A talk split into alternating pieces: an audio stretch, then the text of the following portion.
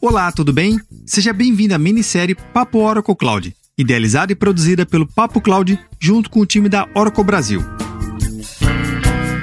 Eu sou Vinícius Perro e nessa minissérie de quatro episódios temos o tema central: estratégias de negócio para a adoção de soluções em nuvem, independente do tamanho da sua empresa. Mas antes de começarmos o nosso bate-papo, tem um recado para você. No site papo.cloud, você pode acessar a transcrição completa da nossa entrevista. Acesse agora mesmo e confira dois materiais que o time da Oracle Cloud preparou para você. O primeiro é um infográfico, tudo o que você precisa saber para migrar para a Oracle Cloud. O segundo material é um passo a passo para criar sua conta no modo gratuito da Oracle Cloud. Com essa conta, você pode criar, experimentar e desenvolver aplicativos na Oracle Cloud gratuitamente.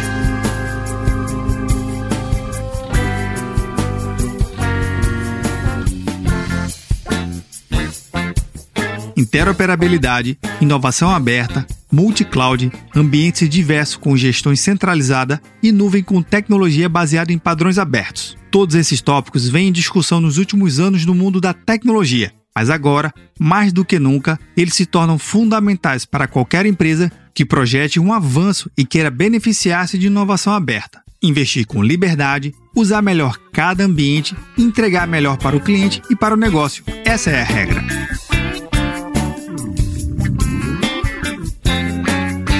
Mestre Howard, seja bem-vindo à nossa minissérie Papo Oracle Cloud. Obrigado, Vinícius. Obrigado pelo convite. Agradeço em nome da Oracle, agradeço em nome de um time fantástico que eu tenho a oportunidade de liderar aqui na Oracle. Todo mundo empolgado de fazer parte desse primeiro podcast junto e vamos lá. Vamos lá, vamos lá. Mestre, a primeira pergunta que a gente não pode errar, que é importante para contextualizar aqui para o ouvinte do podcast, quem é Howard? Opa, Vinícius, obrigado pela pergunta, obrigado pela oportunidade de me apresentar, tá? Eu trabalho na Oracle há 13 anos, comecei no negócio da Oracle original, né, que era um negócio de banco de dados há muito tempo atrás, e quando a Oracle lançou aí há mais ou menos cinco anos atrás a divisão de cloud, eu vim para cá, então sou um dos três líderes da divisão de cloud aqui no Brasil. Trabalho muito forte com o mercado enterprise, quer dizer, com as grandes empresas do Brasil, com aquela fatia do mercado que representa aí a maior parte do nosso PIB, e aí seja na indústria de telecomunicações, na indústria de varejo, na indústria de serviços, na indústria de segurança. Então a Oracle aí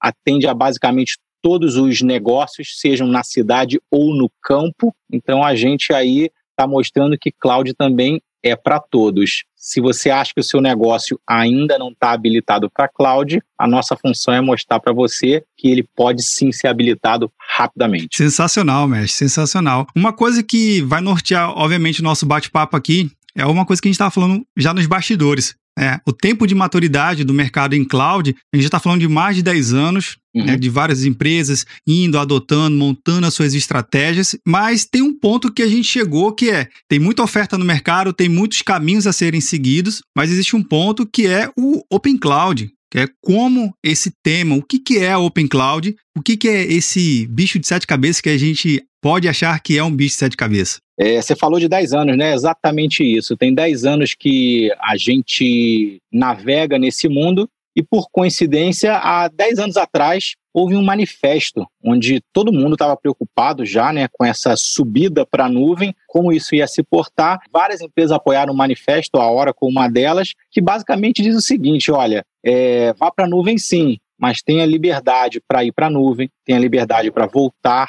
tenha liberdade para trocar de provedor, tenha liberdade para não quero mais e você não tem que ficar mais um ano, mais dois anos, mais cinco anos, como era assim, digamos assim, vai o modelo de trabalho anterior de muitos provedores de serviço. Então, Open Cloud nada mais é do que garantir, e aí descendo um nível, é garantir que haja padrões abertos que suportem quaisquer decisões que o cliente venha a tomar. Então, se eu sou cliente, eu quero tomar qualquer decisão que eu acho que é boa para o meu negócio naquele momento, eu não posso ter travas. Então, Open Cloud nada mais é do que facilitar a inovação, mas facilitar de forma aberta sem deixar nenhum cliente refém de nenhuma tecnologia. Poxa, bacana a explicação. De fato, isso são pontos importantes. Quanto mais empresas vêm adotando soluções em cloud, ela também tem que aprimorar as suas estratégias, né? Ela tem que conseguir ter uma estratégia mais flexível, de acordo com o padrão da própria computação em nuvem, que é a essência da computação em nuvem. Um ponto importante que você comentou é justamente as estratégias, né? Como hoje, depois de 10 anos, muitas empresas já tendo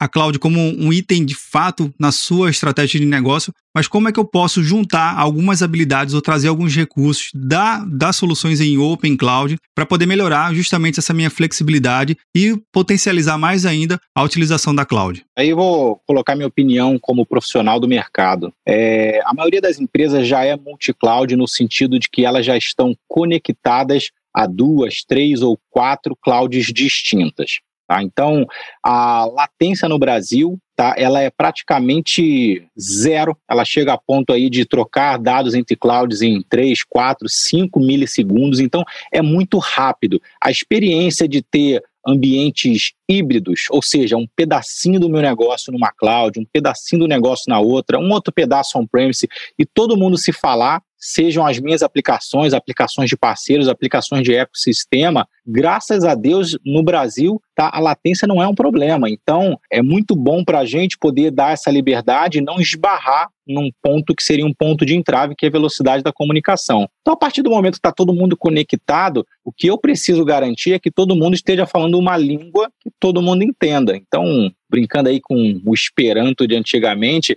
existem padrões, e aí falando já de padrões de containers, padrões de Kubernetes e outros diversos projetos que garantem que, uma vez que eu faça um deployment ou inicie alguma coisa em alguma nuvem, haja sempre portabilidade. O que me faz garantir é, o que me faz é, é, ter a garantia de que eu posso vir é ter padrões abertos que todo mundo fale. No momento que eu fizer o deployment ou desenvolver alguma coisa numa tecnologia que só um determinado provedor tem, eu sofro o risco de nunca mais conseguir sair e ficar refém de aumento de políticas comerciais que podem mudar, aumento de preço ou mesmo é, mudança de serviços, isso faz aquela, aquela famosa estratégia do Hotel California, que você pode fazer check-out, mas você não consegue sair nunca. Entendi. É, realmente, isso, isso, que você comentou é preocupante, porque a partir do momento que as empresas ela começam a utilizar serviços em nuvem, mas não tem essa ciência né, não tem essa consciência de que é necessário montar essas estratégias mais abertas, mais flexíveis, para poder justamente potencializar a sua estrutura em, em cloud. Mas existe um termo na nossa literatura e está aberto também a todo, todo tipo de material, que é o termo lock-in. Né? O lock-in em si ele aparece em diversas é, documentações e até mesmo em alguns planejamentos estratégicos. O lock-in, em determinado momento, ele ajuda, ele atrapalha. Como eu consigo identificar se o provedor que eu estou, ou até mesmo se a estratégia, seja comercial, seja técnica, ela está me direcionando um ambiente mais perto de um lock-in ou mais livre desse lock-in? A todo momento a gente tem que se fazer essa pergunta mesmo ao fazer escolhas técnicas. A grande verdade é que um facilitador no momento de hoje ele pode se tornar um dificultador no momento seguinte. Então, é, o que, que eu diria? Lock-in, primeiro, é diferente de fidelização. Cliente fiel significa cliente feliz. Cliente trancado já é um cliente triste. Então, a primeira pergunta é: naquele momento você está feliz ou você está triste?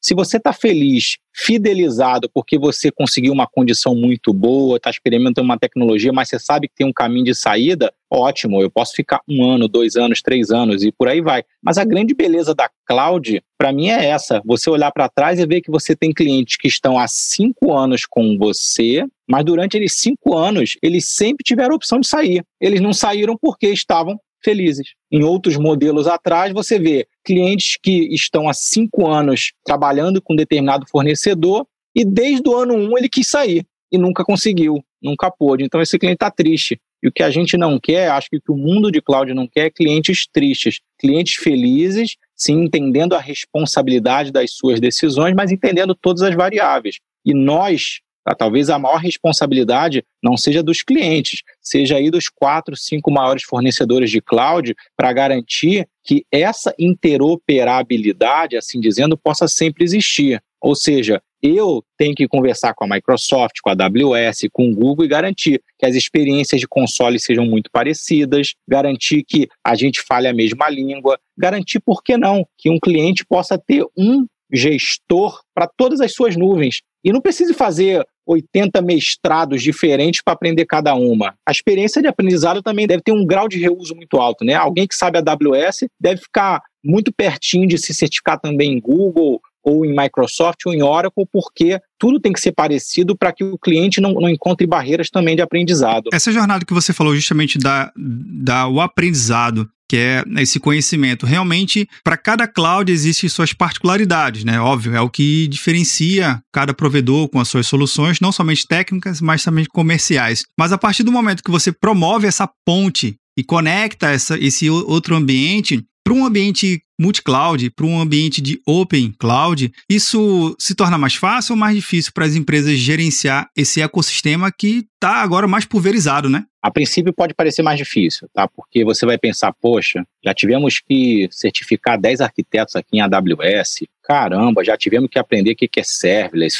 putz, e agora esse negócio novo? Mas aí vem o, lado do dos fornecedores. Eu tenho que mostrar para aquele cliente que 90% do que o time dele aprendeu vai ser igual. Ele vai poder reutilizar, li, ligar console, administrar, levantar uma VM ou alguma CPU. Isso vai ser uma experiência muito parecida. Então, não vai ter nenhum bicho de sete cabeças para se estar ambientado em várias tecnologias. É como se fossem linguagens de programação muito similares. Todo mundo aqui é JavaScript, mas aí tem algumas facilidades que uma linguagem pode trazer ou outra, mas assim, o embasamento tem que ser o mesmo. Então, a lógica de administração tem que ser muito parecida. E aí você escolhe, cara, naquele momento existe um, um incentivo comercial de um determinado fornecedor, bacana, vamos aproveitar isso. Ou eu percebi que a performance está melhor daquele lado, bacana, vamos para lá. Ou tem mais parceiros do meu interesse naquele ecossistema, bacana, vou ficar perto dos parceiros do meu interesse. Então, que assim seja. Agora,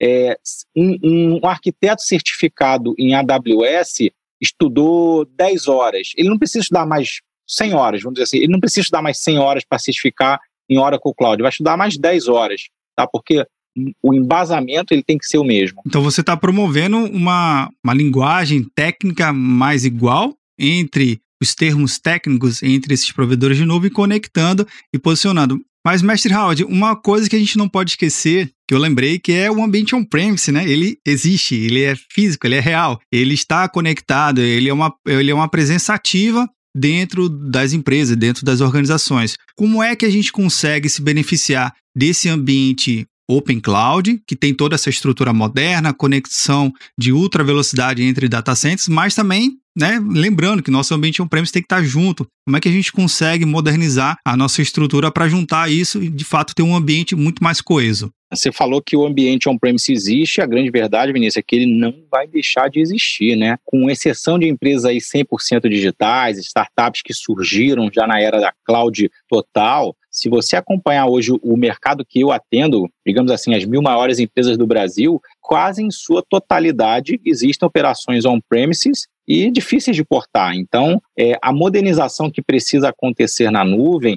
ela tem que acontecer de maneira híbrida, que não deixe de haver comunicação com o ambiente on-premise. E tudo que a gente vê agora de mais útil para oferecer ao mercado é garantir que para o cliente haja uma transparência, ou seja, é, eu consiga ter uma camada de abstração para que o negócio aconteça independente onde os recursos estão. Então, se um recurso está on-premise, maravilha, ele vai falar como se ele estivesse na nuvem ou vice-versa. Então, é, a tecnologia hoje de, digamos assim, de modernização do ambiente on-premise, ele te deixa com cara de nuvem. Então, hoje trabalhar em, em algumas situações de nuvem privada, ambientes hiperconvergentes, a sensação vai ser exatamente a mesma. E cada vez mais você quer oferecer esse tipo de transparência. A grande, uma grande aceleração que houve nos últimos dois anos de levar ambientes para a nuvem foi quando nós, provedores de nuvem, conseguimos fazer com que as camadas de virtualização, e a entenda o grande player de mercado que é a VMware, tivesse a mesma experiência na nuvem. Então, o cliente hoje tem um ambiente virtualizado,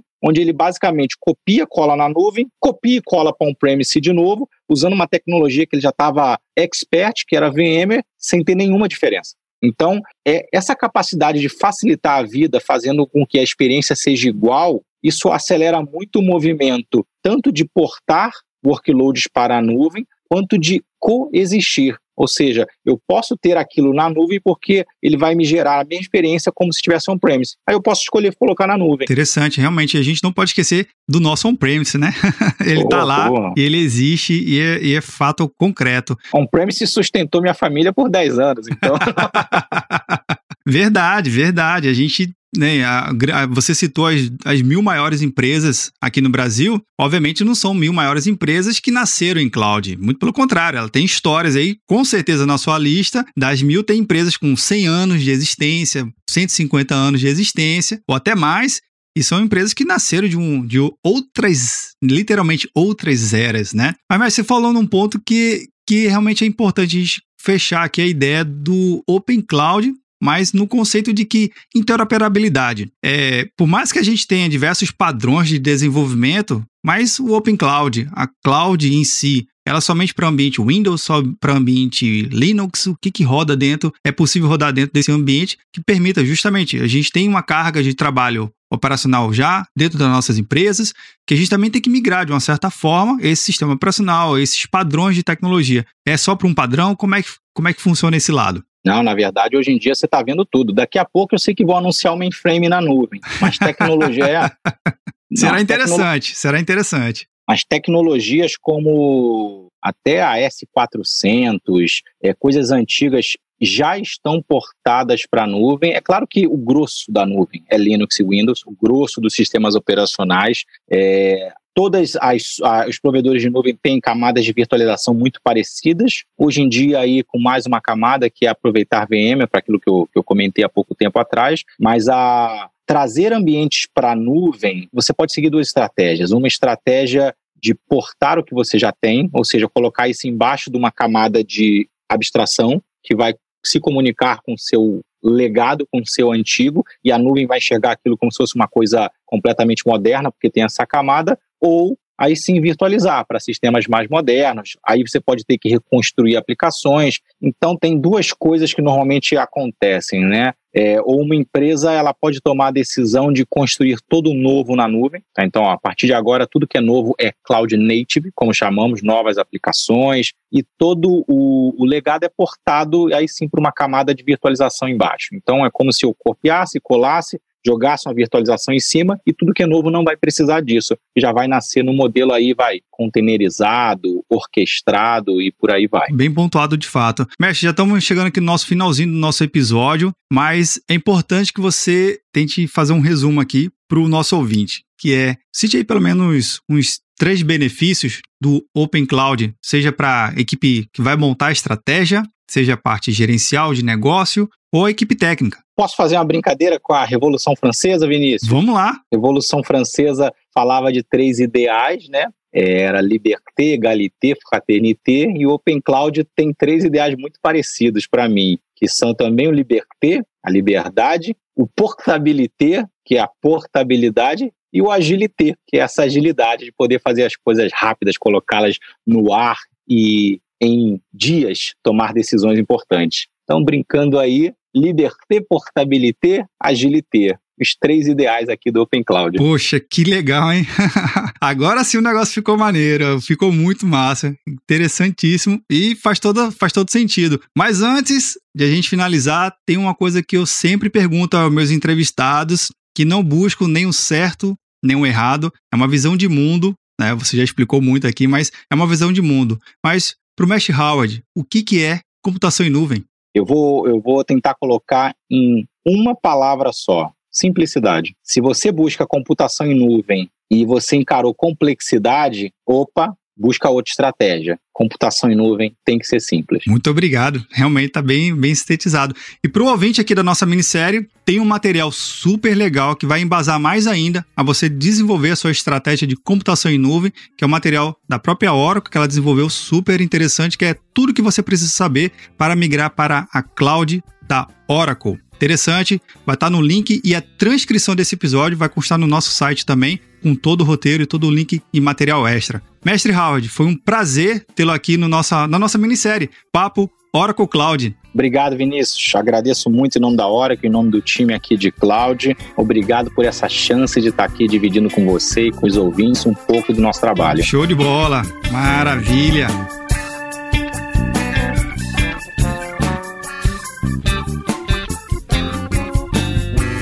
O que é achou do nosso bate-papo? Convido você a comentar lá no nosso grupo do Telegram bit.ly barra Telegram. E aí, tá na nuvem?